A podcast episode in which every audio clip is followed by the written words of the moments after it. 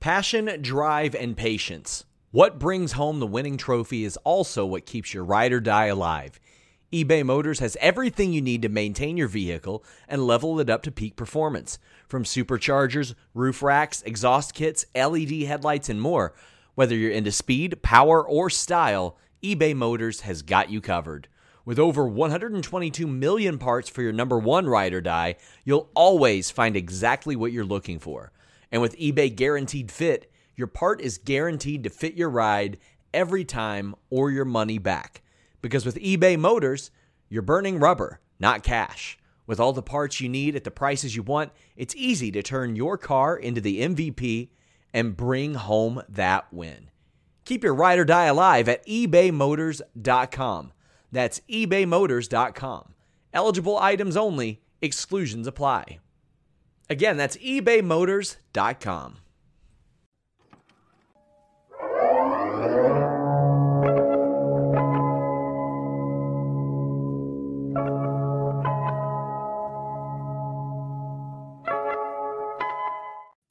Hey there, welcome to Fightful Pro Wrestling. We are here for the WWE Monday Night Raw post show, July 3rd. Uh, happy 4th of July weekend, technically. And it's so weird for me to do the intro, by the way, when Sean, you're literally right here. But we're also joined by Phil Lindsey. And if you're wondering what's going on, well, Sean, you just came in from London, and technically you weren't even supposed to be on the stream, but yet here you are.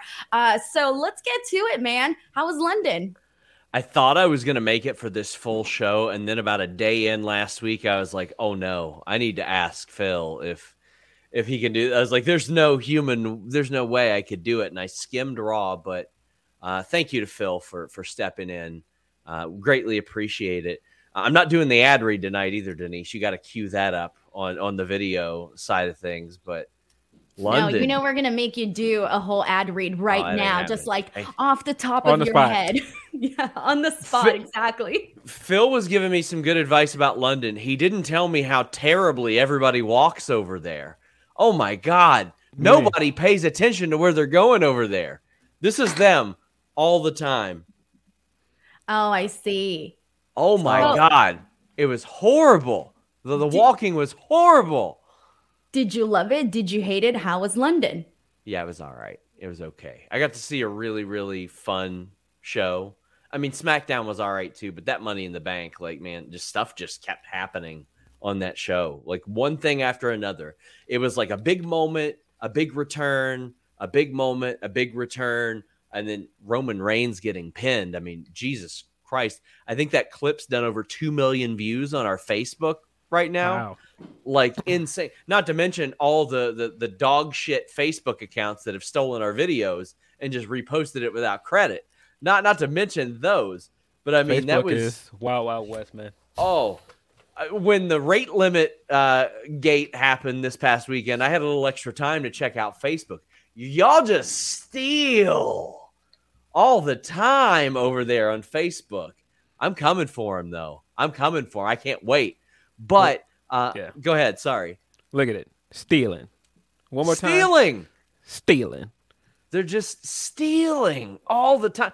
Stealing. How do you expect Denise to get a gold plated uh, Vespa scooter if you just keep stealing our stuff, guys? Denise has been begging me for weeks She's like, I want a gold scooter. I want a gold scooter. Fightful needs to pay me enough to get a gold scooter. She wants to scoot all around LA. And who am I to deny her that? Sean, I'm well, gonna stop you right there. I don't even know what you're talking about anymore. It's okay. Don't don't play. I think I think you're just like you're you're not functioning properly. You're not on the right time zone. You're out here talking about gold okay. scooters. So let me tell you about that. I had to wake up early two days this week. I did Wrestle Talk and then I did WWE Media. I'll tell you what wasn't fun doing WWE media at what was like 3:30 Eastern time. I was like, "Damn, okay." But other than that, I just stayed on Eastern time. So I'm good right now. I just started to stay up till like 5 a.m. British time because I was like, why should I why should I even get on the right time? Why do I need to be up early over here? So I have a couple questions. The first one okay. is how different was it being in the media room in London than it is like here in the States? it was smaller, a little more cramped, um, less time. Like you know, we usually get five to seven minutes. Uh, it was like two minutes, Wow. maybe. Yeah, it was it was not a lot of time, but I got good headlines out of four or five people, so that that should be some good stuff that we have coming up.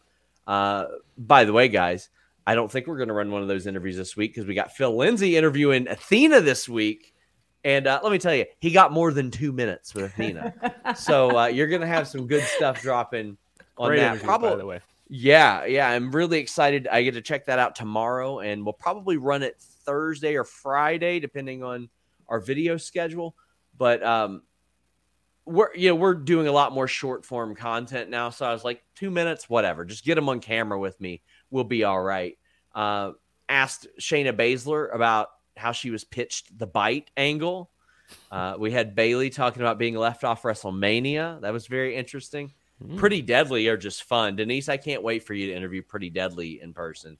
How You'll was it? that. How was it interviewing Pretty Deadly? They're great. They're really, really good. They should have had And- you like do wear a crop top. You should have asked them, "How do I turn this ordinary shirt into a crop top?" I did. I did. It happened. Um, definitely happened. Uh, there were definitely a lot more dudes than women. As Triple H pointed out at the press conference, he's like, Do we have literally any women here? My wife was one of like two or three women in the press room. That's awesome. But it's funny because I'm like, they kind of always are like that. Do you have any idea how many press rooms I've been in there where there's like maybe one other girl besides me all the dang Yeah. time? This ain't nothing new. Yeah, that's that's also true. I, I want to say good on Triple H for for stepping up and having um having a woman uh, answer a question, but the media there was good. I went to to Wrestle Talk Studios. I filmed some stuff with them. Did Quizzlemania. It was smothering in that room, but uh, filmed a couple other things. We went out to dinner. Denise, have you met the Wrestle Talk guys in person? No, I haven't. Only uh Tempest. Tempest is great. Yeah, He's he the only one. They're taller than you would think. Taller than you? Maybe you're by like a like, half giraffe. inch. I'm not like a giraffe. I'm You're like, a six- Kentucky Kentuckian giraffe. a Kentucky. What I'm like what six the one fuck with is a shoes. Kentucky giraffe? it's Sean. A Kentuckian giraffe is Sean Ross It's Sapp. it's because I got it's because I got tall, skinny legs. Bro, like when maybe. I first met you, I was like, damn, he's got a long ass neck. Phil, did you A not long think this the second you met Sean? When I first met you, Sean, I was like, damn, he has a long ass neck. I'm trying. It was literally the first I've thing got- I noticed about you. I've got long, skinny legs, uh, but I'm Yeah. only like six one You're with like shoes. a pencil. Yeah. so being in that media room, I now have to ask you the question, Sean. Do you think Damian Priest versus Bad Bunny was match of the year? Oh hell no! Why, why did you say that? Like, listen, Listen, Wait, what did I miss? What did I miss? What's the inside joke? There's an shout, inside joke. shout out, here. shout out to shout out to Steve Fall, but that was not match of the year. it was not match of the year. was It was it was a great it was a great moment. It was an amazing moment, but that was not match of the year. Okay, there were- what's he now. said it twice, and I was like, "What?" Man, You, you gotta look at the clip of uh, Steve Fall asking uh, Damian Priest a, a question. And Damian he, Damian buried him too. What and he he just go, and Poor he tried guy. to come back afterwards and go match of the year, bro. It was match of the year, and I was like, I don't think it was match of the year, but you know, you got it. It wasn't at all. Uh, the Wrestle Talk guys are a little taller than me, like by like half an inch. So that was shocking. Uh, yeah, not match of the year. Um, you know, I'm happy that the presser was a little shorter, but I'm like, damn, we got like three or four questions in, and that was it. And I could tell they wanted IYO to get that last question too, because nobody asked her much of anything.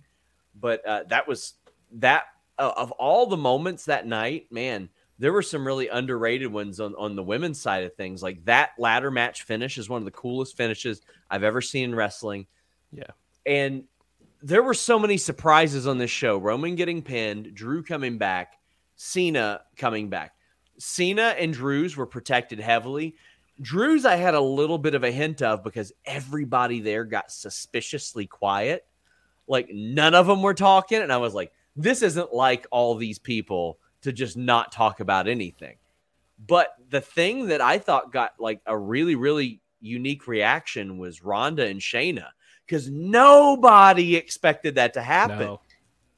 That got such a like, what on this show? This is happening here. I didn't see that coming at all. Like, and it felt like nobody did. That was that made an otherwise unspectacular match be like, holy shit, this really just went down. So uh, good on them for that. And good on Rhea Ripley and Natalya for beating the brakes off of each other. Rhea and Natalya beat the sequins off of one another tonight. That's the thing that I, I took most from this episode of Raw, which I skimmed through, but uh, I'm sure I'll have some sort of review up this week on Fightful Select. Sean, I got two more London questions for you. The other Okay. one is, what'd you think of the food? it was unspectacular. Now there are some things I like. Uh, their sodas and their portion sizes are are better sized. Like when you get a drink there, like a water or a soda, the cap stays on, like it's attached. So that's good for recycling. I love that. So living in the South, I didn't realize how much salt is on everything here And sugar. until I yeah, exactly. Exactly. So, I mean, obviously tea here is going to be different. The tea that they have there is I enjoyed it. Vastly Sully superior. made me Sully made me a cup of tea. I, I really you enjoyed, it, it. doesn't sound like very high praise. No, I liked it, but I mean here if if anybody who's drank purple drink understands what I mean, tea is Yeah. brown drink here. That's what it is. It's not from a leaf. It's brown drink. That's it. Like and that's that's how I like it. Southern sweet tea. The food so I even I even like tried a McDonald's burger over there just to see how Wait, did you try the. KFC too, by the way? Because I Oh, saw that you hell saw that there was a You, KFC you- there. you didn't. You didn't go to Quick. Quick's everywhere. It's like they're McDonald's almost. I didn't. I didn't. I did go to Nando's though. I liked Nando's. Um, we had like a little pizza over there. That was a little bit different. The one that we had, it was on like a boat across from our hotel. But I was trying to find some shepherd's pie. I didn't find any shepherd's pie. I did try fish and chips. It was wonderful, and I'm not like a fried fish guy, and now I am because Bland, baby. damn, that was good. Yeah. It It was- was, good, but bland. So bland. Yeah. Oh, I had to put ketchup on it for sure. Uh, as as uh, Dominic Wow, that's says, breaking news. Sean putting Ketchup. sauce on something. I can't believe it. It's breaking What do you news think? I, right there. what do you think I ate at the airport today, Denise? In I don't know. What'd you eat? Subway? I don't know. I wish I'm gonna get some Subway tomorrow. I don't like I miss Subway. Subway. I'm I done with a- Subway. Ever since they did the whole fake bread thing, I'm done with it. Fake bread? Y'all saw that, right? The fake bread thing? No. The gym mat thing that was going around. I don't know, but there was like a thing for a while that supposedly Subway was giving like fake bread. no one saw this. I saw this. I- it was all over Twitter. I- I it was not to- fake bread, and then there was like there was something else that was fake. I forgot what it was. Man, I your don't know. I don't know TikTok, your. TikTok algorithm is all messed up. No, like dude, that. this was on Twitter. Well, on Twitter. Nobody saw anything on Twitter the last three days. So, Okay. man, Well, anyways, I had one more question for you about London, and that Okay. was the thing that everybody was talking about clearly on top of all the wrestling stuff was the crowd. The crowd in London Oh was super cool. They had all these cool chants. What was it like being there with them chanting all these things that I'm sure you were like trying to fit in? No, I wasn't. Uh, I was I was doing my job, getting the reels and the getting the reels and the TikToks and the footage for that, all that stuff. Um, but the chants were cool. Um, early AEW had some really, really, really great crowds that I wish you know. I wish it was kind of back to that era. But this one surpassed that just a bit for me because of the chance and because it made me realize like I, I say that MJF wrestles like a guy on WCW Saturday night from 91 to 93, and that's a compliment. Like I really, really love that. Roman Reigns takes a house show style and puts it on TV, and it works really, really well. Like there are so many wrestlers that do not play to the crowd actively during their their television matches because they've been discouraged from doing it for so long. And he's like, nope, I'm going to do it. I'm going to go against the chant. I'm going to work right towards this camera. I'm going to talk to the camera. It's really, really cool to see how he does that. But the chants were really cool, except for them trying to start the wave before the show. Stop doing that. Don't do it. Stop like what doing the what? The waves? Stop doing the wave. Yeah, I do hate the wave, by the way. But you know what I do love though, and I know people are gonna hate me for this: the beach ball. I Oh, like when they bring out the beach ball. It's funny. It's funny because the same thing always happens. A couple people get to hit the beach ball, and then the security guard gets it, takes it away, and then everybody boos the security guard. No, It's the same no. thing that always happens. Always. The, the only time I was legitimately happy to see a beach ball was during the Anarchy at the Arena match at, at Double or Nothing this year. and when I That saw it pop up. I was like, "Beach backs are back. Beach balls are back, baby! It it's was a party." fun. yes, it felt like everything was just going bananas. I actually loved the beach ball and the anarchy in the arena situation. That was a whole lot of fun. All right. That's a that is a fair exception, but uh if anybody wants to hear more of my London exploits, I did a Money in the Bank review on FightfulSelect.com. Today we had news on Drew McIntyre's contract status, as well as a rumor killer on Charlotte Flair. I think Tuesday we're going to have some news on uh, a, a wrestler who's technically signed in some capacity to WWE. That'll be on FightfulSelect.com, just five dollars. The backstage report will be a little bit late this week because Fourth of July holiday. I'll be kind of uh, getting everything back in order on Tuesday. But uh, yeah, lots lots going on. Lots of. Oh, also, I watched this Naked Attraction show in in UK. Uh, so I'm gonna review it on Listen Wait, you Your saw Boy. it like in person or on no, TV? no, no, no, no, no, no, no. You you We- were out in that district of, of London? No, I wish. That'd be cool. But no, we went for we went for a bike ride and came back and the TV was on channel 4 and those in the UK will know exactly what I'm talking about. And there's just a giant uncircumcised dick on the screen. So it's like porn on TV. Yo. Sort of. It's a Hey. dating show where they eliminate people based on their bottom half, their top half, then their face. Wait, so they rate their like accessories? Yeah. Wait, but do they blur it like a naked and afraid when they do here when they blur the butts? They don't No. blur the body parts. No. What? What y'all? What are y'all on out there in the UK, man? What is what is this? And all I tweeted was, "What is this dong and clam show on in the UK?" And there were like 50 replies. He discovered naked attraction. He Okay. discovered naked So, attraction. Let me ask you, is it better, Sean? Is it better than what we get here? Would you prefer the unblurred parts? so Denise, you and I have both admitted lately that we are naked and afraid watchers, Oh, right? okay. I was about to say what? After Yes. seeing this, I am very glad they blur it on that show. Thank Wait. you, because even the butts are gross. I don't want to see the butts. At this Wait. point, I'm like, let these let these people wear some underpants. Like underpants and afraid is fine with me. Wait a minute. Now that we're talking about this, we have to address this. Okay. Denise, how have you never heard what a Prince Albert is? I I've like scoffed at this Oh, tweet this week. I was like, what? Oh God. Okay, here's the thing. Okay, how, why would I know that? Why would I know what a Prince Albert gimmick. is? Phil, just wait so- I know though. I didn't Phil. know. just wait until she finds out what a Lord Tensai is. She has no idea. This show is sponsored by BetterHelp. If you had an extra hour in your day, what is the first thing that you would do? Read a book, take a nap, play some video games, do something for a friend, volunteer. A lot of us spend our lives wishing that we had more time. But the question is time for what? And if it was unlimited, how would you go about using it?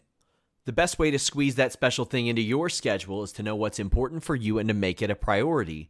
And therapy can help you find what matters to you so you can do more of it.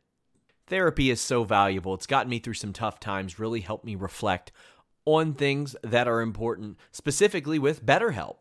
If you're thinking about starting therapy, give BetterHelp a try. It's entirely online, designed to be the convenient, flexible, and suited to your schedule. This is so beneficial when you've got that crammed schedule and you can't even imagine finding that extra hour. You can do it all from home. Fill out a brief questionnaire, get matched with a licensed therapist, and switch therapists at any time for no additional charge. Learn to make time for what makes you happy with BetterHelp. Visit betterhelp.com slash fightful today to get 10% off your first month. That's BetterHelp, H-E-L-P dot com slash Fightful. It's so flexible and it can help you find that social sweet spot with BetterHelp. That's betterhelp.com slash Fightful. Don't tell me that's like a sexual innuendo too. It might be. No. Everybody in the chat say what you think a Lord Tensai is. Okay, but real talk, I know that boys are raised differently and things are just different for boys. I hate to say this, but why would I at that time know what a Prince Albert is? I didn't even know you could do that. And I had to his ask whole specifically gimmick was as piercings. How it's yeah, but I didn't know it meant on the you know what. Come on. whole gi- his Whose gimmick brain was goes piercings. there? One of the guys on Naked Attraction had uh, had one. Yeah, by the What's way. the point? That's disgusting. I'm sorry. I don't mean to judge, but damn, that's gross. Wait until she finds out what an A train is. I'm done with everybody. I'm done with I everybody. I could not right now. believe I'm this. When I saw that tweet, I was like, how did you not know what this was? Like, what? Oh man. Let's let's hit some of these super chats that are about this. Change listen your boy to Dong and Clam Show. And Europeans are less prudish than Americans. We are going to change the name of Listen Your Boy soon because I hate that name. I no, but that is true, by the way, because I remember when I was in France, I saw that in the magazines, like they show everything, like they show, you know, the whole details. Like they don't cover that stuff up. Where, like, here, if I get Vogue, everybody's covered up for the most part. Yeah. Oh yeah. It was it was jarring. Like I mean, I didn't care to see that stuff. I'm an adult. I've seen that before, but it was jarring to see it on TV. I'm sorry, I would change. I would not watch it. I would think that I accidentally tuned into free porn. no thanks. it is it is quite literally a train wreck. Like you can't look away. You have to when it I pops you up on can TV. look away, Sean. You can't. I'm telling you. Yes, you can. I'm sorry. You put a dong in, in in someone's face, they're gonna look away. How do you think I stopped watching Euphoria? They put way too many. Ugh. Hey, there are, there are so many dicks on HBO these days. Thank you. It Nobody is wants to see that. unreal. I agree. But listen, after decades and decades of seeing boobs frivolously shown on every show, I get it, but I feel like some of the shock value has worn off. Back in my day, you only showed that to get a to like get a whoa, I can't believe they showed that. Now it's just willy-nilly. Dicks everywhere. I don't get it. You see, I'm not a fan. Not a This fan. ain't natural. and they haven't shown one Prince Albert on any of these. well, they did I've on Naked seen. Attraction. All right. Well, I don't even want to talk about no Prince Albert stuff. I'm sorry. That's disgusting. I don't want to know. Um. all I'm, right. I'm, I'm officially leaving. Uh, don't forget to do the AG1 video later. Yes, I know the rules, Sean. You're just like stepping all over my toes right now. You're like, hey, Denise, can you host the show? Yes. Okay. And now you're like, let's read Denise. this, let's do that. Make sure to do this. I know the rules. Would you say that I'm stepping all over your toes that are rated a 4.9 on WikiFeet? I'm so sorry, Phil. Phil could have had a they're nice rated a what? evening. A Wait, how the frick 4.9 you know? Are you on my WikiFeet page again? because we we Get the hell reviewed out it. of it. We reviewed it on the I air, know, Denise. But I haven't checked to see if the rating has changed. Hold on, I'm gonna pull it up. I'm gonna pull it No, up. don't. Because another It's still a 4.9. We have Hey, Phil now- here is a guest of our show. We should treat him with kindness and respect and talk about the pro wrestling. We now there's a picture of you and Chris Van Vliet at a, a at a Oh, heels. I hate that picture because have you ever done like how do I explain this? Have you ever done like a video where like I mean a picture where like it kind of makes the picture look weird, like distorted in a way, and it distorted the bottom part, and the bottom part is my feet, so my feet look distorted in that picture. Those are not my like my how my feet normally look, and now that's on Wiki Feet. That's why you're sitting at 4.9 and not oh. 5.0. Wait a minute. Wait a minute. So, are you telling me that you hate this picture more than the fact that there's a wiki feet that No, I exists hate with your WikiFeet name too. on it? I hate it too. And they find any picture, any picture. The internet is a wild place, man. Somebody says 4.9 out of what? Out of five. She's Denise has. Oh wait, I thought this was out of ten. No, Wait, no, no, what no, no. Denise, I'd have four point. I thought this was out of ten. hold on, hold on. I'm on. done with this. Let, this let's is like This is out of five. This is like I thought you were throwing this out there as a bad thing. Like, wait, this, this doesn't sound like it's a bad thing for her. I'm confused. no. I mean, this is this is high praise, Denise. Yeah, thanks. I just want a bunch of people with feet Look at fetishes that. and feet. Look oh at my god! Oh my god! Look, you can get emailed when there are new pictures. Stop it! Denise, I don't get so, paid enough for this. So you're saying that you're you're saying that it distorted your feet. It made them look a little bigger than usual. You mean kind of like Yeah, yeah. Phil, is this funny to you? What is this? this? man? This is, a that from the- picture. This it's a picture you. of JD McDonagh. No one laughed, Sean. I'm I- sorry. I- no I one thought- laughed. I thought for a second that it was uh JD McDonagh. Man, we ain't never getting get to Raw. Okay, I feel bad that I'm not laughing with you guys. I'm leaving. Uh, Yes, thanks please for get out of here. Thanks, guys. Go Happy back to bir- Happy London. belated birthday, Phil. Thanks, buddy. Great having you here, Sean. I'm so sorry, Phil, that this was the way that we started off our show, and I'm sorry to all of our audience that this was the way that we started our show. all right, let's get to it. Let's talk about Monday Night Raw. All right, uh, let's start off with just overall, considering the fact that um, it was the fallout from Money in the Bank, which we talked about this weekend, myself and Reg. Uh, what did you think of the show, considering that it came off of uh, the heels of Money in the Bank? Uh, I thought some of it was good. I thought some of it that didn't work didn't work, but for the most part, it was an enjoyable episode of Raw. I didn't think it was bad. Like I'm sitting here and I've sat through like way more boring episodes of Raw. So I thought this one for the most part there was quite a bit that I feel gave us something to talk about. Like we're actually going to have some things to get into here today. And there was things that I wasn't expecting to be good that ended up being good. There were some things that I thought, "Huh, I don't know what they're going with this." And so I did like Raw today for what it was. And before we get into everything that went down on Raw, just a heads up to everybody. If you guys want to help support this podcast, show us some love, uh, keep us funded, keep us going here. You're more than welcome to send in a super chat or a humper chat, and I will be reading those uh, throughout the entire show here today. So I will be pulling them up um, as we go through. So let's go ahead and kick things off with the opening segment of Monday Night Raw. And we ended up getting Seth freaking Rollins. He comes out there. Reminder: he retained the World Heavyweight Championship after defeating Finn Balor. Uh, Finn Balor kind of got a little bit screwed by Damian Priest at Money in the Bank, and Seth is doing his thing, talking his talk, and he's interrupted by Cody Rhodes. Cody Rhodes gets one word out, and then Brock Lesnar's music hits. Brock Lesnar comes towards him. Cody goes towards him. They end up fighting. This all then ends with Cody hitting the Cody Cutter on Brock Lesnar. And this is the end of this portion of this segment. We'll talk more about it in just a second. But Phil, what did you make of just this portion here uh, with Brock and Seth and Cody? Um, if nothing was clear from this episode of Raw, WWE told you in several segments come to WWE Raw if you want to be a champion because you are not beating that guy over there on SmackDown.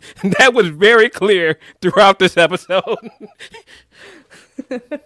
You know, I was thinking during that moment, I was like, man, is this it? They're already going to have Cody and Seth Rollins, which I don't mind. But we all knew that, you know, we're all expecting that SummerSlam match to be against Brock Lesnar. So when Brock Lesnar came out, I was like, oh, hell yeah, let's go. Let's, let's just get it over and done with so that we know what they're doing here. But Yeah. that moment, though, that brief little moment, though, I'm so glad we had it with Seth and Cody there. But even just like the actual attack and the beatdown and all of that, we later on had Cody Rhodes come out and do a promo. And in this promo, Cody says that he wants Brock Lesnar. For you, does it like we already knew we were getting the third match? Does it take away from the excitement for you? Do you still care, especially given their first two matches? How'd you feel?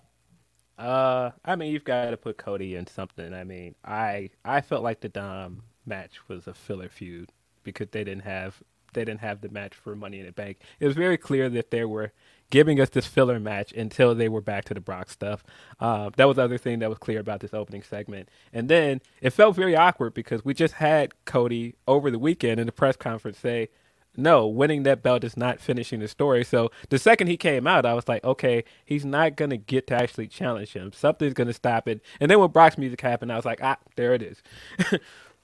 I'm glad that they did that though. I really am. They teased it and they basically told us, okay, we're not done yet with all of this. All right. We got a couple of comments and super chats on this one here. Uh, this first one is from Bo Booth who says, please, not another Lesnar Cody match. Here's the thing with this, and I'm going to be real with everybody. Uh, I've thought they were first two matches with Cody and Lesnar were decent, but mm-hmm. I didn't think they came anywhere close to what we had with Seth Rollins and Cody Rhodes. Like to me, I didn't necessarily feel that Brock Lesnar and Cody Rhodes found the magic yet between the both of them.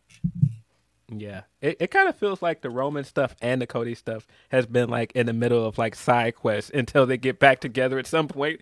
Um, and I mean that's fine, but it's just clear as day that they're kind of trying to stall with Cody until he gets back to the Roman match.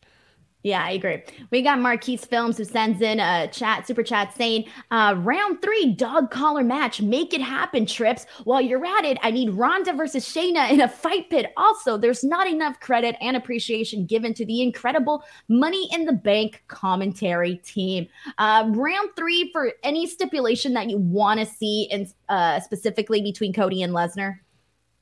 Uh, hmm. Is the dog collar match the way to go? Or like something else? I feel like that would be all up Cody's alley. Cody is just dying to bleed on television again. He, he you you just know it. that would be right up his alley to do a dog collar match. But I don't think that WWE would do the dog collar match the justice that it deserves. It would be so sanitized. Um, it probably would be fine, but I don't think it would be anywhere near some of the other dog collar matches we've seen over the last year or two you need the blood. You need the blood for the dog yeah. collar matches. I'm sorry. Like, I don't want to see a prim and proper dog collar match. I want to see like violence and brutality. That is exactly what I want from that. So, we went to commercial break. We come back, and Seth Rollins is still out there in the ring. And I'm going, oh boy, where are we going with this? What else is left here? What's going to happen? And the Judgment Day comes out, and Seth is basically pointing out that Finn Balor is not there, and the Judgment Day is like, that doesn't concern you. Don't worry about this. Damian Priest tells him the only thing you need to worry about is the money in the bank and the fact that I have the briefcase. And this all then leads to because Seth Rollins is like, okay, fine, like let's do this. You know, I'm fresh as a daisy. You're not going to do anything. And this then leads to Dominic Mysterio versus Seth Rollins. Now, I'm curious as to what your instant reaction to this was when this was the realization of the match that we were going to get. Because I'm going to be honest with you, uh, Phil and everybody here. When they announced Dominic versus Seth Rollins, I'm thinking, okay, the last time we were here, I was just sitting here talking about Cody Rhodes and Dominic Mysterio, and that was not a good match. I said on the post show that it felt like a Raw match. It didn't feel like a premium live event match, it felt like a Raw match. And then on top of that, it wasn't a good match at all. And he lost. There was nothing in that match that made me go, okay, this justifies them doing Dominic Mysterio versus Seth Rollins. To me, there was nothing that justified doing Dominic Mysterio versus Seth Rollins at this point. You mean Dirty Dom? Dirty Dom. When did they start that? When? When when did they did when did they start this? Because I missed it. All of a sudden, I just see the graphic and it says "Dirty Dom," and I'm like, wait, when did this become a thing? It feels like the entire company got this memo today. Say "Dirty Dom" on TV as much as possible. Because I mean, it was just like, especially in the in the segment backstage where um, he was like, yeah, he's gonna regret getting in the ring with Dirty Dom, and Thea Rhea was like, that's right, Dirty Dom. I'm like, stop, cut it out. It's not working. Stop it.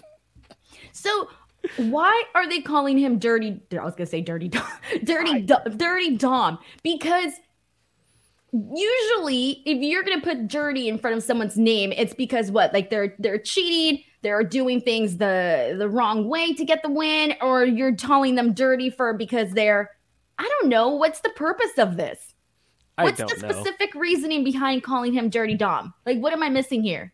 I don't know, but this felt very company edict stuff, and it it was not good. It sucked. Um, but yeah, no, there was no reason for him to get this match. I thought it was very strange to go from him having this match with Cody, which, like you said, he lost this match, and then he comes the next day and he's like, "All right, well, I'm gonna just wrestle the champion of this brand in the main event just because I want the match." But so, why? so, Call Me Crazy says that they've been calling him Dirty Dom for a few months now. I've never noticed. Maybe it was just over. It was just overboard tonight. They were unloading the clip on Dirty Dom tonight, buddy.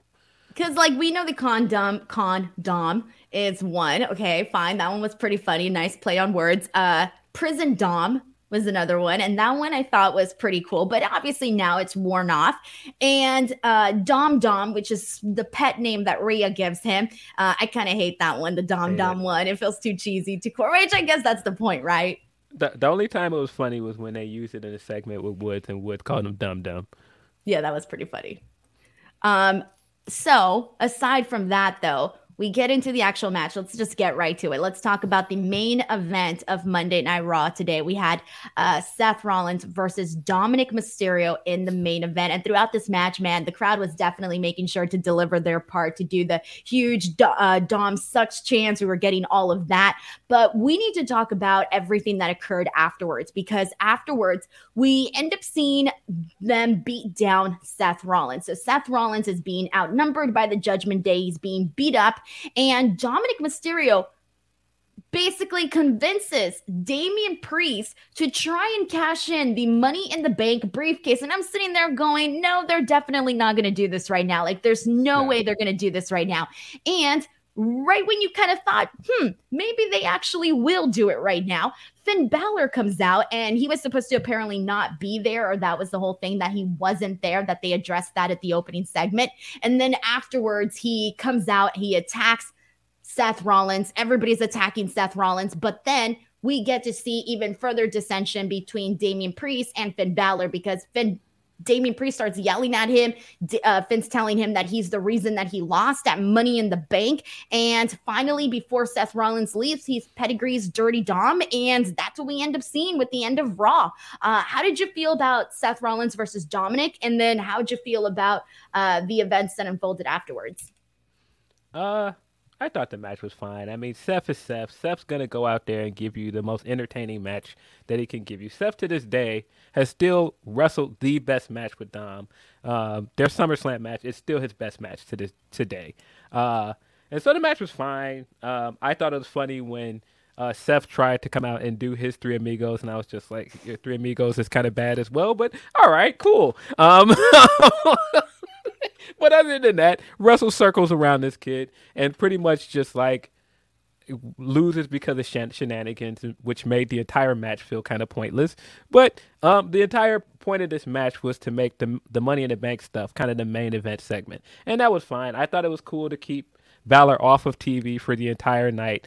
Um, and maybe it was just me, but when Judgment Day came out with Rhea with the belt and Damian Priest with the briefcase, I was like, no, no, I get it. I get why he won the briefcase because um, Judgment Day is the hottest faction on Raw. They're they're constantly on Raw the entire night.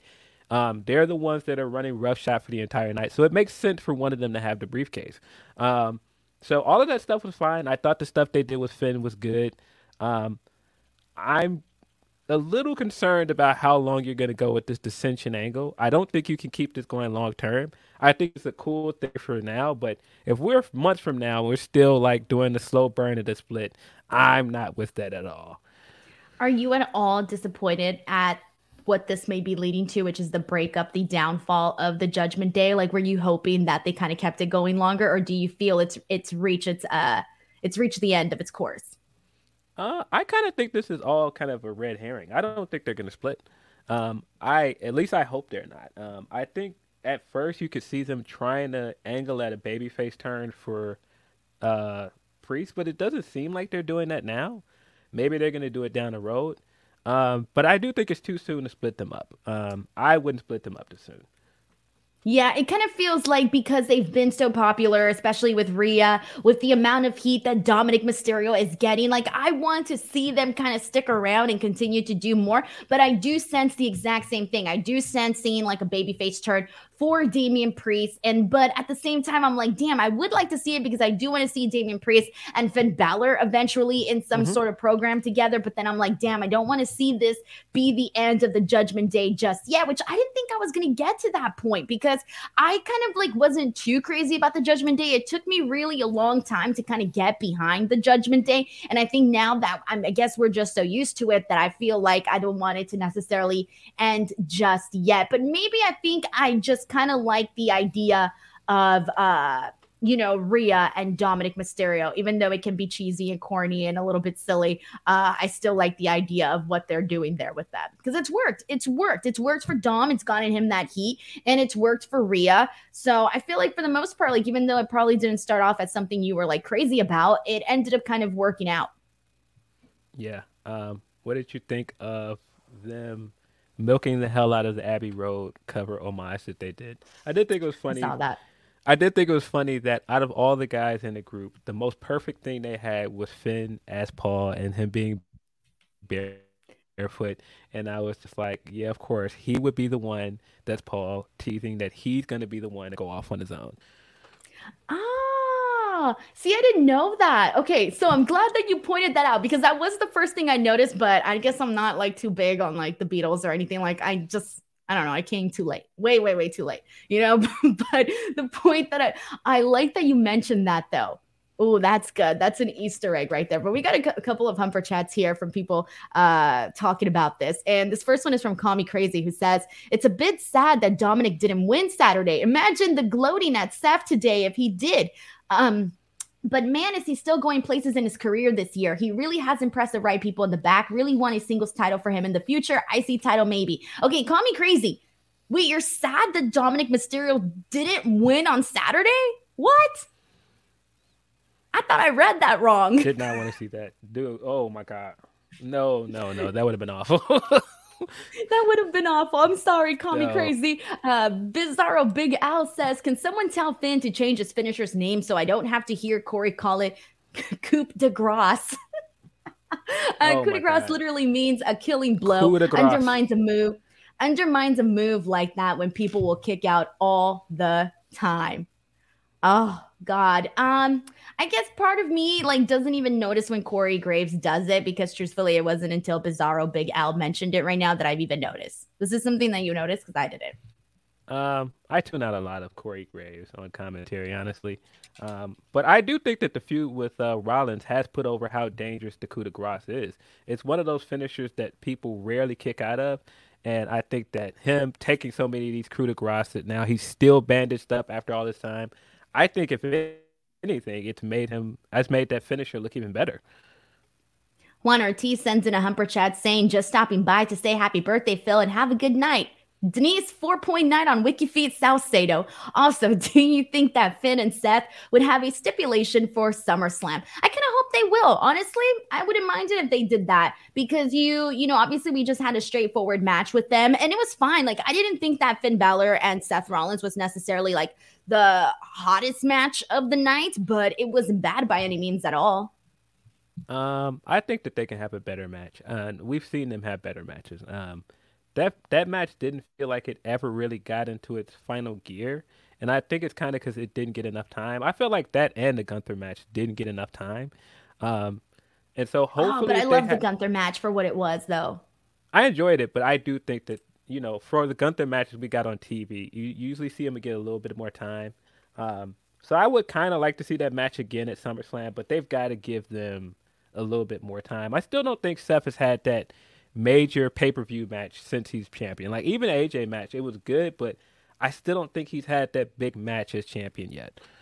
Okay, I get what you mean. Yeah, I, I see what you mean because when I think about like, I re- I think I actually enjoyed the match that Seth and Finn Balor had on Raw more mm-hmm. than the actual pay-per-view match that we saw. So yeah, I don't blame you, especially because I do think we've seen better bouts with Seth, not as champion yet, but I think part of that is again because he just hasn't had that like that match yet. So we'll see. Hopefully it happens soon. But uh sticking with the Judgment Day for now, we got Shinsuke Nakamura versus Damian Priest earlier in the night. Uh, we saw Damian Priest win with the South of Heaven choke slam. Uh, how'd you feel about this match? Uh, I thought it was good. I, I think we needed a match with him on TV to kind of remind people, like, you know, Damian Priest has been a guy that they've been um, building for a while. They've been trying to make this guy look strong for a minute and kind of remind people, like, no, this has definitely not been like a spur of the moment thing to make him Mr. Money in the Bank, Senior Money in the Bank. Senior Money in the Bank, exactly. Uh, one thing I do want to bring up is Shinsuke Nakamura for a second because when Shinsuke Nakamura came back to WWE, there was a lot of people that thought that they were going to see uh, Shinsuke's booking be a lot more different, and I kind of I remember kind of thinking like, nah, we're going to see the exact same thing, and they haven't necessarily rocked our worlds yet with since the return of uh, Nakamura. Uh, is there do you have high expectations or do you kind of just expect him to be in this exact same spot that we've been seeing throughout the last couple of years and even right now, just going in there and taking L's?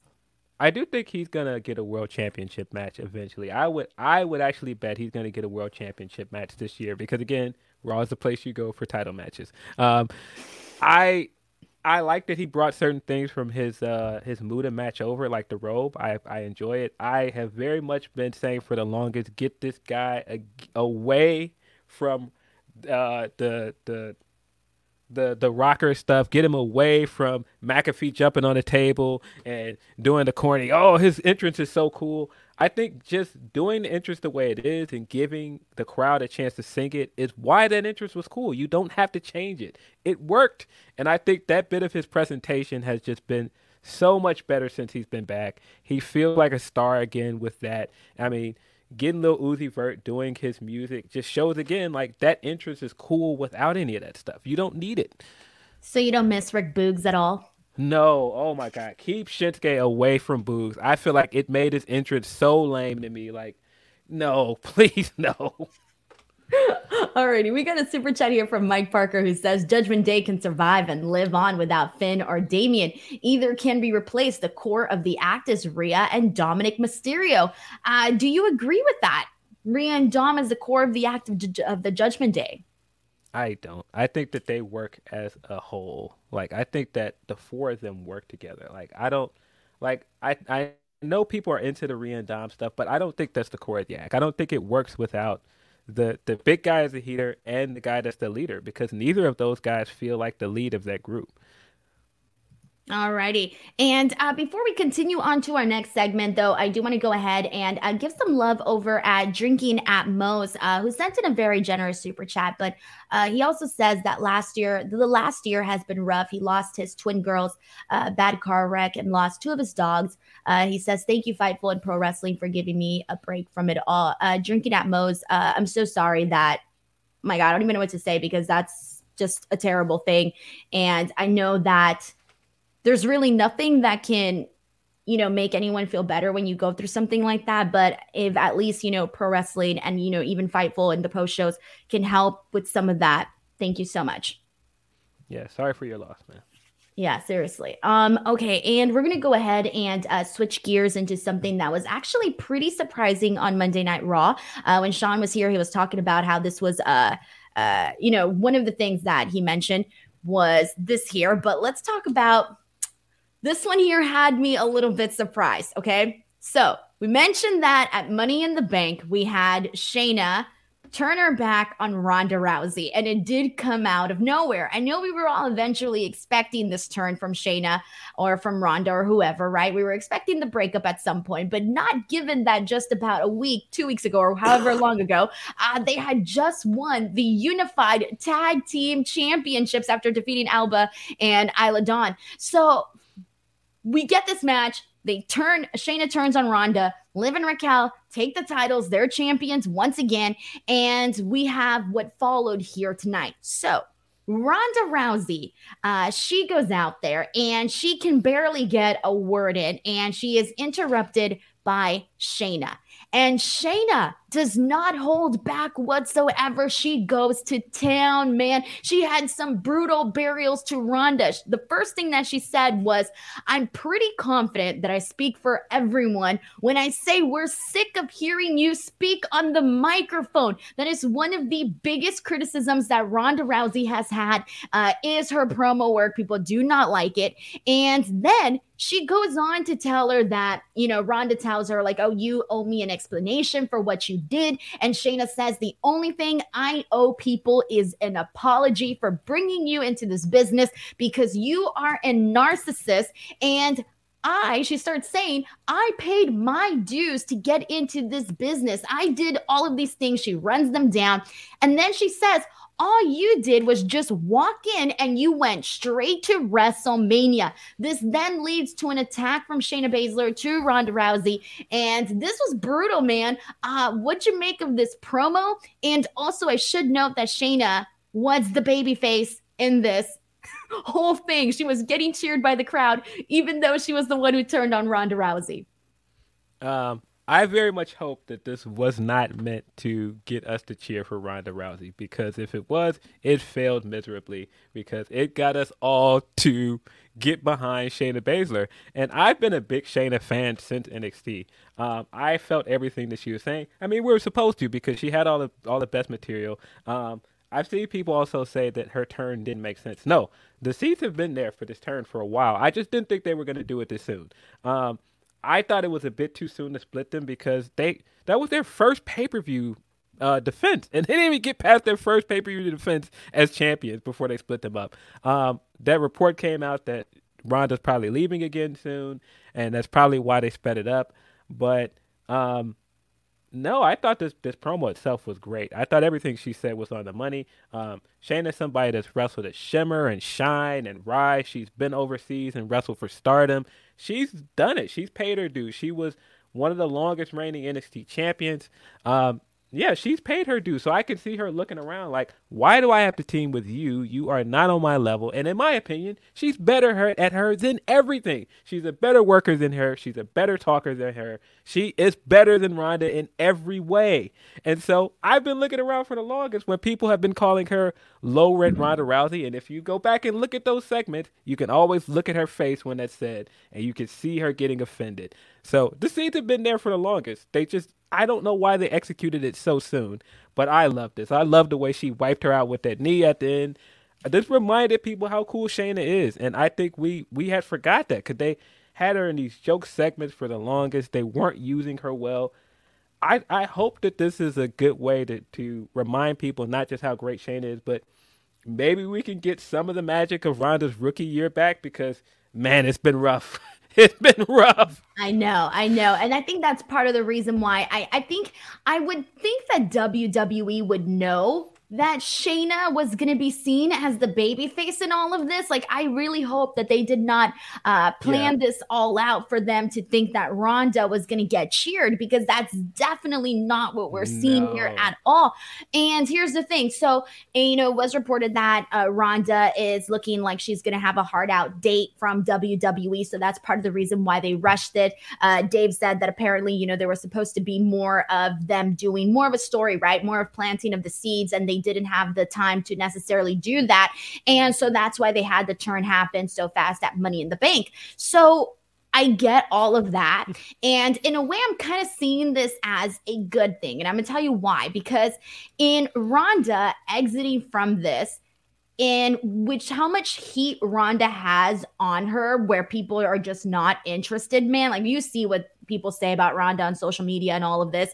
And I think that in a way, all of this is going to work because it's going to get Shayna Baszler back to getting over with the people, back to giving her a purpose, something that people are going to care about. Like all of the comments that I was seeing today on social, on Twitter over this promo, everybody was like, We love Shayna. We love Shayna. This was great. Shayna spinning facts, this and that. Like Shayna is getting over more so now. So, in a way, all of this like negativity and all this bad stuff surrounding Ronda Rousey in the end is going to end up helping out her, you know, one of her closest friends, Shayna Baszler. So, I'm seeing this as a good thing. I love seeing, I kind of felt like Shayna was showing a little bit more personality here, where when she was delivering these lines, she didn't feel like robotic or anything. Like she was saying it with like a passion. Where I know that in multiple interviews, Shayna and Ronda both of them said that they have been fighting and fighting to to win the tag titles to feud against each other to have all of these moments with each other on WWE TV and so you can tell based on some of the stuff that was said, the way that Shayna delivered it, that this is something that they really have been waiting for for a while. Now that you got it, and that this is clearly this is looking like the last thing Ronda's going to do for a bit, uh, it seems like they're trying to make it worth it. So I'm really looking forward to it here, and I'm hoping to see this change the trajectory of Shayna on the roster because we need somebody like Shayna on the women's division. Yeah. It's no BS with her, Phil she looks you look at Shayna and you know for a fact like man she can she can kick my ass. She can kick anybody's ass. Like she can kick whoever's ass she wants right? And it's not you don't have to suspend your disbelief with that. Yeah you they've got to give her her old music back. Her her current theme is awful. Uh, they've got to get rid of this current music. Um, that's the only thing I didn't like about all of the segment, but I thought this was a great segment. Um, if you had any trepidations about the turn at, at Money in the Bank. I thought that this should have gotten you interested in this feud. This feels like a SummerSlam feud at this point. Um, if this is like a secondary feud for the women, you kind of have like three feuds going with the women from Raw now. Um, well, you don't have a title feud, but you still got the Becky and Trish stuff. That could be a SummerSlam match. You got this that could be a SummerSlam match. I think that's a great thing. Good. I'm glad. Yeah, exactly. All right. So um, let's get some more comments in here. We got some super chats and humper chats to read. This one's from Mike Parker who says, I'm not the only one who wants Ronda to go away. It does it it this doesn't prove it. I don't know what will. Ronda is just not likable. And this is from Mike Parker. Uh, Brennan Norris says Ronda Shayna might be fun, but who is the heel? It's clearly Ronda. And no matter how they try to do this, if they try to make Ronda the babyface, it is going to back fire because the crowd is not having it. Uh, Dream Ninja says Shayna cooked with pure truth. there you go, proving the point. Everybody's saying that Shayna cooked.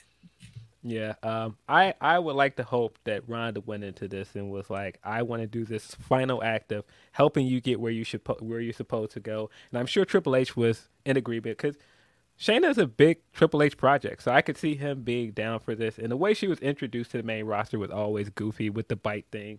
Um, so maybe this is their way of righting the ship. Hopefully so. And I also want to give a shout out to Adrian Wells. Uh, Adrian Wells, thank you so much for this very generous super chat. Um, thank you so much for also being a Fightful uh, YouTube member, uh, sending you some uh, some love, man, and some some good karma. Thank you so much for sending this over our direction. Uh, okay, so let's go ahead and press on from here, and let's get into uh, continue on with the women's picture here because we did get a women's tag team turmoil that ended up seeing Sonya Deville and Chelsea Green defeat the way. Emma Emma, Nikki, Kayden Katana, and Dana and Tegan. Uh, this was for the most part, I feel like we got to see Sonya and Chelsea really do well in this. Like, I feel like this is the most we've gotten out of them as a tag team, like in ring wise, in a while. Where I was a fan of this. Uh, they win. We're going to see a match between them and uh, Liv and Raquel. Uh, thoughts on this? Um, I thought this whole segment was funny because there it, it was like a parade of women. Like they came out, and I was like, oh, she's still here oh wait, she's here too. It was like when Tegan came out, I was like, oh, Tegan. Then Emma came out, I was like, oh, Emma's here. And then they were still trying to do the Nikki and Candice storyline that, that has been in the works for months. I was like, oh, this is still going. Oh, okay. Um, so, but the only two uh, teams that got their interests, I was like, okay, we're supposed to focus on uh, Kayden and Katana and Chelsea, and Sonya. Those are the only teams that are going to have the showcase here because they were the teams that got the interests. So I knew the other teams were just there to be fodder to lose. Um, which and kinda, that's kind of like because there's no other real teams in the women's tag yeah, team division. Yeah. Yeah, so I, I I figured like when that happened, like all right, this is gonna be like quick and to the point, and all this stuff in between where it was just kind of just beating the other teams, like the enhancement teams, we'll call them that, um, in the midst of getting to the final matchup. That kind of stuff I wasn't into. I thought that stuff was kind of not good. But I did think all of the stuff with Katana and Sonya and uh, and uh, Kayden was very good. Um, I think Katana and Kayden are a good tag team, and they showed that here. Um, I, I thought it was a perfect way to showcase them and also put Chelsea and um, why do I keep buying with Chelsea and Chelsea and Sonya to get them in a spot um, to uh, win the match because you needed a heel team to match up with the current champions, and I thought it worked. I thought this was a good way to make you dislike that team, but also eventually root for Katana and Kayden. Exactly, and I do like what you said about Kayden and Katana because they are a pretty good tag team together. They're they're fun. They're fun. Um, okay, so like for me though, it's here's the thing though. I kind of want to see Chelsea and Sonya uh, I'm more into Chelsea and Sonya as a tag team than I am Liv Morgan and Raquel Rodriguez. And I kind of, I've been feeling this way though for a while though. Like they still haven't necessarily won me over as a tag team, Liv and Raquel. I don't know what it is. I just, I like, I like both of them separately, and I, I, I like them both fine together. They just don't feel like a real team to me. No, every team that that Raquel has been on has felt like a vehicle to make Raquel a champion because they don't have what they actually want to do with her yet. Like it's very clear that they want to push Raquel, but they have somebody else that they're pushing now, so they keep going. Oh, in the meantime, let's put her in this tag team and make her champion. And it it just doesn't feel natural. It always feels contrived. It felt contrived when they did it with Aaliyah, and it, it still feels contrived here. It it just doesn't work. Um, and I mean like them cheering on the outside during the tag team turmoil. It just it just underlined everything that I feel feels unnatural about this team. I was gonna say the only like... person that felt natural was Dakota Kai because of their history with right. D- Dakota right. and Raquel. I'm talking about, yeah. All righty. Right. Um, but I mean, every main roster team, it just hasn't worked. I agree. I agree. All right. Uh, let's see what else we got here. We got another humper chat here, and this one's from Bizarro Big Al, who says, "What is up with the quality tonight? Clips shown every 15 minutes. Trish, Trish looks like uh, AC Green. Uh, they buried the women's tag division with a clean sweep, a comedy team who's been losing on the regular. Shinsuke deserves better stories, but at least we have Seth. I don't think I felt this strongly about, um, you know, not." Liking today's show and i have felt some i have felt that way for a lot i have disliked other episodes of raw way more than today i thought today was was fine it was fine like there's been just like way worse in my opinion like i wouldn't even consider this one bad so I don't think it was a bad episode. I could see uh, people if they didn't enjoy it. It was a lot of stalling for time. Like I thought the most glaring one was right before the main event. Like they had Dom and, and Rhea do the entrance, and then we had to sit through all of the recap stuff in between that, and then we had to go back and do the backstage stuff, and then it got to the main event. It was so much stalling for time in between there, and it was clear yeah, you know what? When I go back and I think about it, we did get a lot of videos today. We actually did because they ran through the entire bloodline uh, yes. story. They did a bunch of Money in the Bank recap. So we did get a whole lot of that. So yeah, I guess you're right on that. Uh, but speaking of video packages, Bronson Reed gets a video package. He's out there looking suave. He's got a nice suit. He's got some nice glasses. And he's talking about how, yeah, he's a nice guy, but sooner or later, people are going to sit down for the banquet of consequences, he says. And uh, he says that Bronson Reed is unescapable. All I got to say about this is yes, we're finally hearing Bronson Reed talk. This was one of the things that I had mentioned a couple weeks ago on the Raw Post show was, man, I like what we're doing with Bronson in terms of having him go out there and beat people up. Cool. But I want to connect with Bronson Reed more on a character level. Yeah. I feel like Bronson one of those guys that if they wanted to slot him in at some point, he can be IC champion at some point. And I think it would be a good reign for him. Damn right. Damn right, Phil. All right, guys, we're going to go ahead and press on. But before we do, we still got a couple more things to talk about in regards to Monday Night Raw. But just a heads up if you guys want to help support this podcast, get your questions, your comments, your statements read here on the stream, you're more than welcome to send in a super chat or a humper chat. Uh, we very, very greatly appreciate those. Now, let's go and get let's go ahead and get into a feud, Phil, that I really wasn't feeling in the beginning, but damn, am I feeling it like the last couple of weeks. And this is Becky Lynch and Trish Stratus. So there was a whole lot that went down here. So, as we know, Becky Lynch nor Trish won the money in the bank. Becky's out there talking about how she can't get rid of Trish Stratus and she wants to end it tonight. Trish Stratus comes out and she's got the mask on her face, and you know she's talking about uh, Becky essentially breaking her face. And Trish has a really, really uh, good promo, in my opinion. She's calling. She says that even with the mask on her face, that she's still prettier than everybody there. And then afterwards, she says, "I'm not medically cleared because you broke my face, so I technically cannot do this match." And then Becky fires up. I loved Becky's promo. She says that uh, Zoey Stark is a lapdog, that why doesn't she send her uh, to go in and face Becky Lynch? And she makes fun of Trish Stratus's magazine. She makes fun of her talent show and she tells her, What are you going to do with Zoe Stark next? Are you going to have her be an assistant, a secretary at your yoga studio?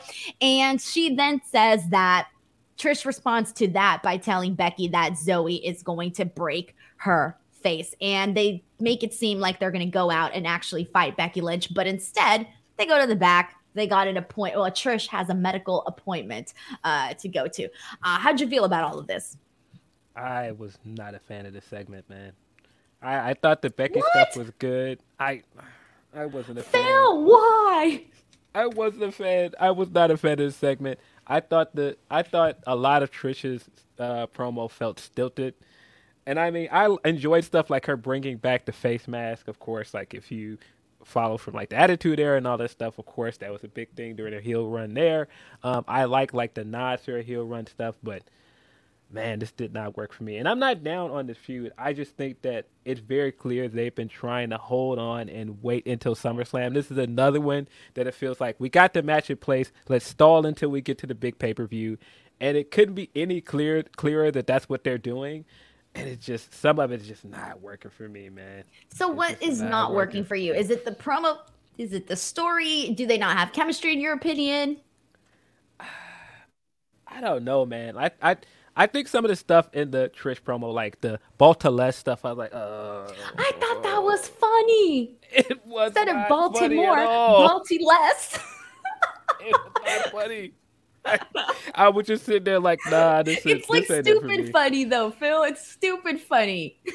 Uh, I guess, but nah, this didn't do it for me, man. And again, I I enjoy everybody in this. I thought uh, I thought Becky tried her best to make this segment work. Her promo stuff was good, but uh segment wasn't for me, man. We got our chat is a little bit conflicted here. Like we got people saying like, yeah, it was corny, it was cringe, but there are other people that actually think it was funny, that they laughed and thought it was fine. Uh here's the thing like i remember when trish started doing these promos when she started feuding with becky and remember the the like the first two that she did where she had to go out there and stand in the middle of the ring and they had the crowd with the they they they piped in the fake crowd boost. Yeah. Oh my god, I it thought those promos were awful. I thought, oh my god, they're shoving this down my throat. I hate it. Uh, and then after their first match that they had together, that's when I actually started getting into this feud. And so ever since their first match and everything that they've done afterwards, I've been really digging. Like even their portion in the Money in the Bank uh, ladder match when we started seeing Trish and her go at it anytime that they could good. I loved that. I loved it. I love the way that Trish has been selling, the way that she's been bumping like crazy. Anytime she gets thrown, she really gets thrown. I mean, I really love what they're doing here, and I love what this is um, doing for both Trish, Zoe, and Becky. Uh, it's it's nuts. And here's so here's kind of like going off on a little bit on tangent, but so earlier today, um, Phil, I don't know if you saw this, but WWE posted this thing about you know talking about your first WWE live event, right? Mm-hmm. And I looked mine up and mine was December, I think 10th, 2001, right? And so I went on, you know, just Google to see what was on that card, and Trish Stratus was on that card. And wow. when you think about it, and you think about how many years it's been, you know, decade, two decades, and Trish Stratus is here back on our televisions right now, and just you know, looking freaking great, man. And so I was thinking about that today and it kind of just hit a little bit differently. But I just personally feel like the story has got it a lot better. And I did, I wasn't a fan of it in the beginning. I really thought they were shoving it down our throats in the beginning. Yeah, I mean, look, I all hats off to Trish. I think Trish has been doing great since she's been back. I think a lot of us expected her to do the appearances here and there and still basically be a part timer, but she's been working. She's been there every week. Um, she's been helping uh, her best to keep Zoe on TV and make Zoe relevant as a call up. I thought she was great in the Money in the Bank bank match. I thought this was one of the better women's Money in the Bank matches we've ever gotten. Um, and she was a big part of why it was good. Um, and so this isn't me being down on Trish or what she's doing. This segment just wasn't it for me. But I I enjoy Trish and and Becky together, and I do think they're eventually going to have a good match when they have the blow off match. Yeah. Okay. I, I see what you mean. All right. Well, it's working for me. I like it. I'm digging it. I finally got on board. Uh, Mike Parker sends in a super chat, and Mike Parker says, I'm really enjoying the Trish Stratus run. I forgot how good she can be as a heel. Says a lot about Trish's talent that she can still get the crowd to boo her at this point. And real boos, not none of this fake piped in crowd boos. We don't want that. I would rather have there be no reaction at all than for them to pipe in crowd sounds. Yeah. What did happen to Lita? I just saw that in our chat. Where Lita never showed up again after she got no. attacked backstage.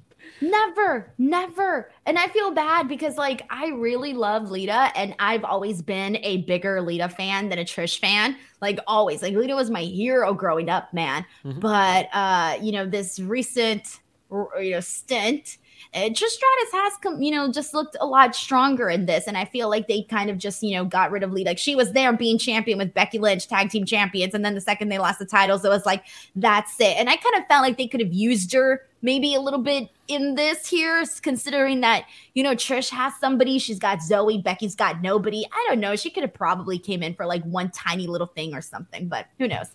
Um, all right, so let's go ahead and uh, continue on from here, and let's get into uh, six-person mixed tag team action. We ended up seeing the Alpha Academy and Maxine take on the Viking Raiders and Valhalla, and this ended up being so much fun, man it is working right now what they are doing with Maxine and the Alpha Academy. They're doing this whole thing where they're training her to be uh, you know, a better pro wrestler and she went in there during this match and she got a really nice reaction when she got her tag in to go up against Valhalla.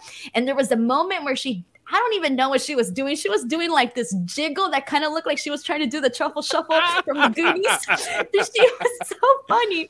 And then afterwards, she ends up doing the uh the worm and the worm, worm, worm, whatever. And she does that, and she ends up getting the win for her team in.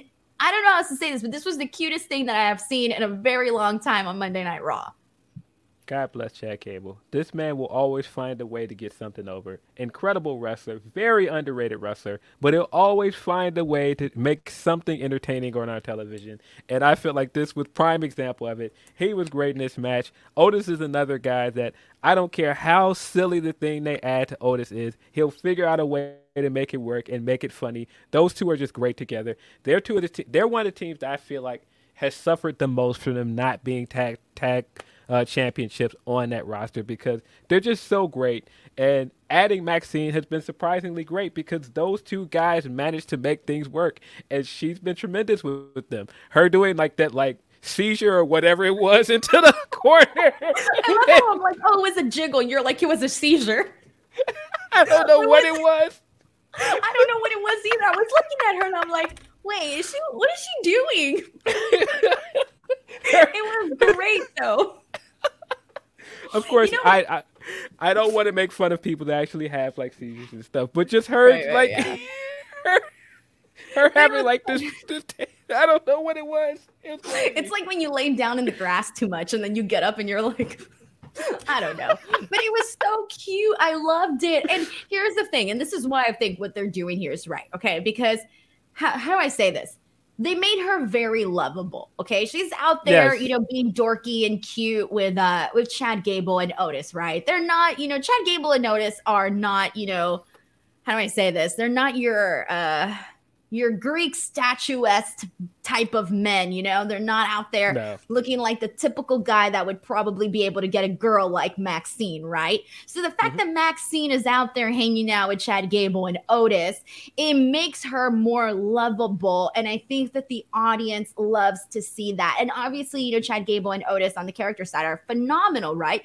But yeah. the pairing of having this hot chick with guys that you would probably wouldn't think had the time of day would give would Maxine would give the time of day to.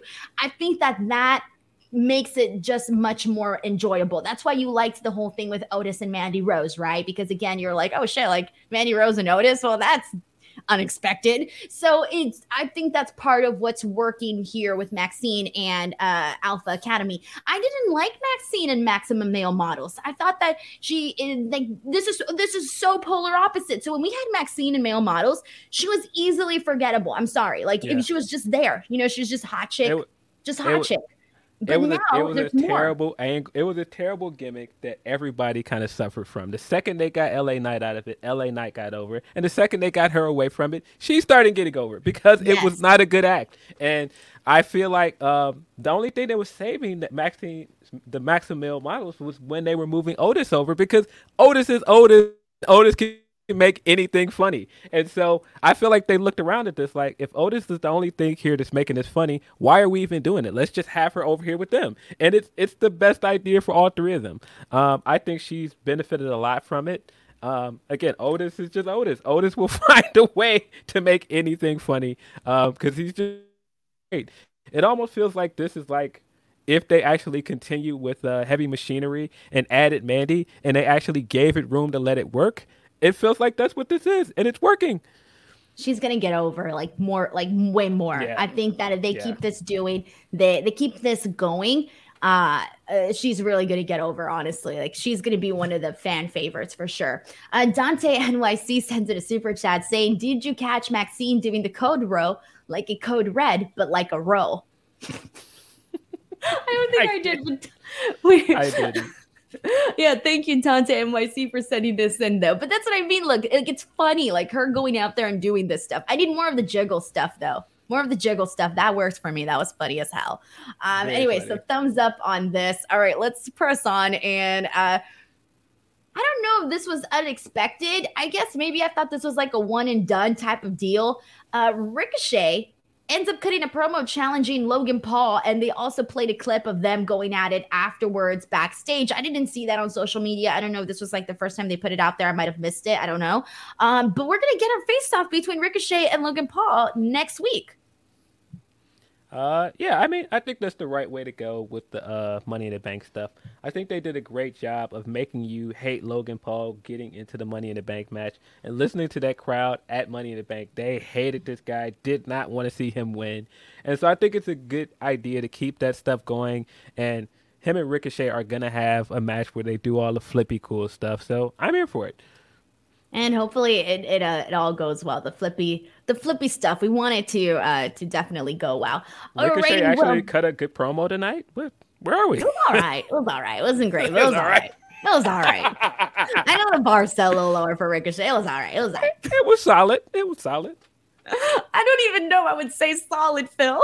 Oh no. It was okay. Oh, okay. No. yeah. All right. I don't know what I'm doing anymore. All right, we need to get into a match that I would say a lot of us didn't know was gonna be as good as it turned out to be, but it ended up being and a lot better and delivered a whole lot. But before we get to what that was, we got a message here from our sponsors. Athleticgreens.com slash Fightful. Man, this is my go-to supplement my go to multivitamin, but it's so much more than a multivitamin. By the way, you want to be drinking your multivitamin, it absorbs a lot better. I take one scoop of AG1 from athleticgreens.com slash Fightful, put it in my uh, eight ounces of water, drink it down, and I'm good to go. I got a multivitamin that, that covers so much minerals, probiotics. That's why you never see me getting sick. Uh, you got your adaptogens, antioxidants, you've got a digestive enzyme. They all work together for a stronger foundation for your health. Free one year supply of vitamin D3 and K2 plus five free travel packs when you use athleticgreens.com slash fightful. By the way, it also helps recovery. So if you've had a tough workout, this athleticgreens.com slash fightful AG1 product is really going to help you out. They've got doctors, they've got endurance athletes, uh, people with PhDs. The professor of genetics at Harvard Medical School, David Sinclair, putting this thing over. Athleticgreens.com slash Fightful. That immunity support, that digestive support, that multivitamin, all at athleticgreens.com slash Fightful. So on Sunday or Saturday, God, I remember what day it was anymore. When Reg and I were here talking about this upcoming match that was made for Raw, which was Natalya versus Rhea Ripley for the Women's World Championship, I was like, dang, I ain't looking forward to this. We've already seen this multiple times. It didn't rock anyone's boat. Um, but this one here was quite the opposite. This ended up being a phenomenal match between Rhea and Natalya. And part of the reason is they gave them time. They let mm-hmm. them go out there and actually put together this match that was very exciting. You saw a very aggressive Natalya, a very aggressive Rhea Ripley, and they ended up having this really great match. So Natalya comes in and she attacks Rhea Ripley before this match even begins. There's a moment where uh, Rhea does like this uh, split-legged frog splash, but instead of landing it, Natalya gets her foot up, and during this, actually ends up busting open Rhea Ripley. At least this is the part where I think she got busted open. Natty gets her into a uh, sharpshooter, and this was a great visual because while she's locked in in the sharpshooter, you're seeing all of the blood in Rhea Ripley's mouth. She eventually makes it to the ropes, and afterwards, she hits Natty with a killer headbutt, hits that riptide, and gets the win. And even after the match, continues the attack, gets her with another headbutt, and it isn't until Liv and uh, Raquel run out there to kind of, you know, put the stop to the beating of Natalya. But this ended up being pretty damn entertaining. One of my favorite highlights of um, one of the top moments for me of today's Raw. What'd you think? I mean, it, it sounds like a, a, kind of a low bar on a show where we didn't get that much wrestling, but it was it was basically the match of the night. It was the most entertaining match on this on this show.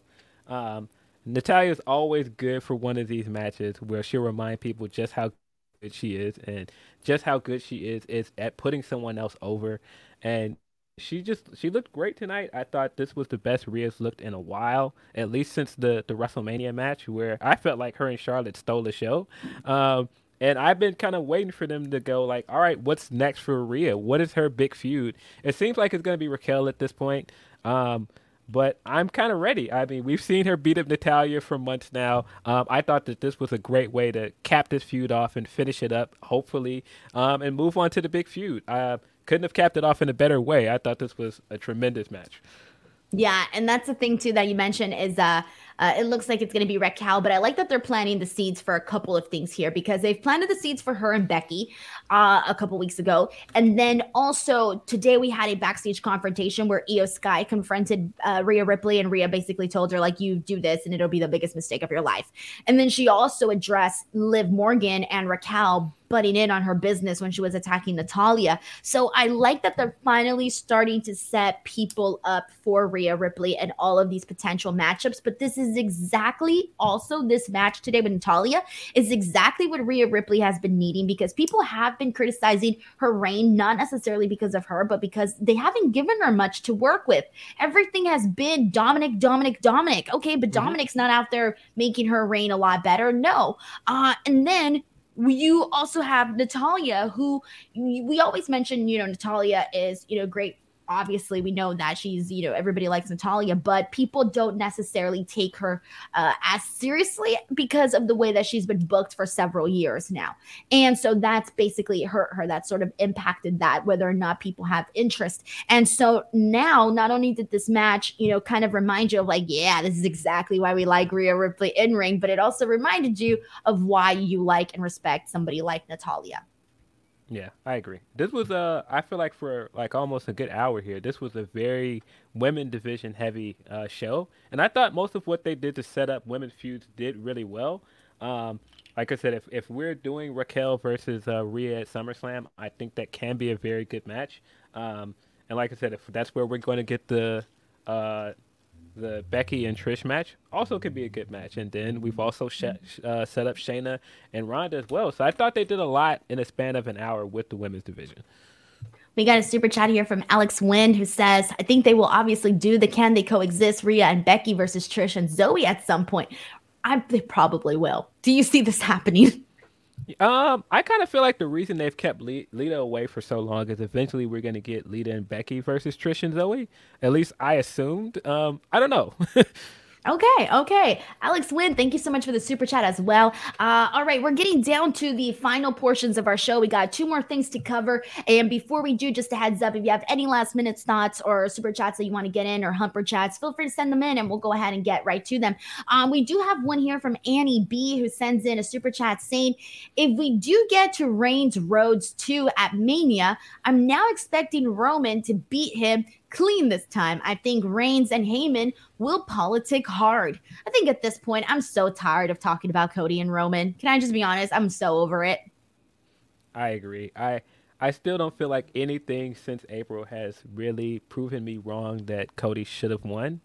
Um, and I don't think waiting a year to do that match again is a good idea. I do think that when they do do it, Cody is going to win. I mean, Cody is the most over baby face in the company. Like, there's no debating this at this point.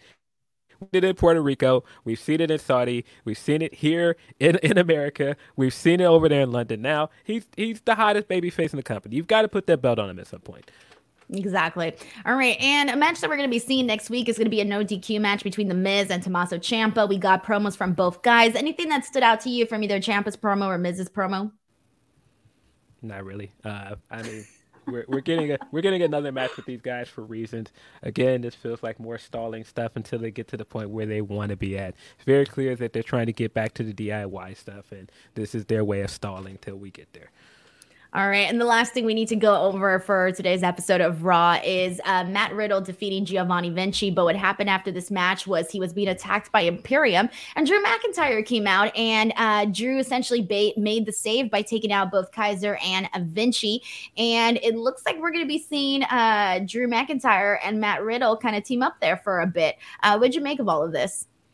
I did not understand the purpose of this match to just throw this like nothing match on just to have Drew come out and save the day afterwards. Felt very pointless.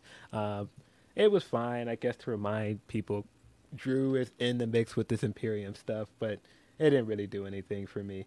I'm not very high on Drew as a baby face either. I understand really? why. I just, I just, I, I don't like the countdown thing. I don't. I'm not into it. Uh, I, I don't know, but um, I, I I understand why they brought him back as a baby face when they did, because there was no way you could bring him back as a heel in London. He was going to get a big pop in London. He got a great reaction. I thought that was a perfect time to bring him back, but I kind of wanted him to come back as a heel, and I kind of want him to lose to Gunther and turn heel. Um, but I don't know. I, I think it'll be a good match at least. I think like here's the thing. Like I don't mind seeing like I'm so excited for Drew McIntyre and Gunther. Like I'm so looking forward to that. But I definitely do not mind Drew McIntyre as a babyface. I actually kind of like him more as a babyface than I do a heel. I don't know why, but I just do. Uh, so I feel totally opposite on this one here. Uh, and I do like that they're kind of fine, fine, finally, you know, finding I guess you can say, a way to like work this all in where you're going to get Matt Riddle and Drew McIntyre and then Imperium as well. So I do like what they're doing with this for right now. Um, we got another uh, uh, Humper chat here. This is from uh, Dark Cat 18, who's actually been a member for 23 months. So shout out to Dark Cat 18, who says, uh, "Decent show tonight. First time catching you guys live. I heart emoji. Uh, thank you so much to Dark Cat 18, and thank you so much for coming on and watching live. We appreciate you a whole lot. We appreciate everybody who's tuned in to today's show. Um, alrighty that was it. That was Monday Night Raw, July 3rd. Uh, before we go, I do want to wish everybody a happy 4th of July weekend tomorrow. Be safe, guys. Have a lot of fun. But before we go, Phil, let the people know where they can find you, support you, and all that good stuff. Uh, you can find me on Twitter at PhilDL616. Of course, you can watch me on this YouTube channel every Saturday at noon Eastern with Righteous Reg hosting Grapsody. As Sean said earlier, we've got an interview dropping this week with Athena. I think you're going to really enjoy it. Athena was a blast to interview. Um, and you can find my writing at Bleacher Report. All righty. Phil, thank you so much for filling in. Phil, for filling in. I'm sorry, Phil. it hit Shame. me right now. Shameful. Shameful. I'm not gonna bounce back from this. Thank you, Phil, for filling in on today's show. We seriously appreciate you a whole lot. Uh, thank you to everybody who watched. please, please do not. You should promote yourself as that, by the way. Phil, the perfect fill in. I'm not gonna do that. I'm not doing it. Stop this. I'm sorry. I'm never it. bouncing back from this. I'm never bouncing back. All right, guys, subscribe to Fightful. If you haven't already, please do. We're making our way to 100K. Also, if you haven't had it, if you missed our show uh, that Reg and I did for Money in the Bank, the post show, check that one out too. It was a whole lot of fun. And as for me, you guys know where to find me youtube.com slash Denise Salcedo, Twitter, Instagram, TikTok at underscore Denise Salcedo. Subscribe to Fightful Select, and we will see you guys all next time. Bye, everyone.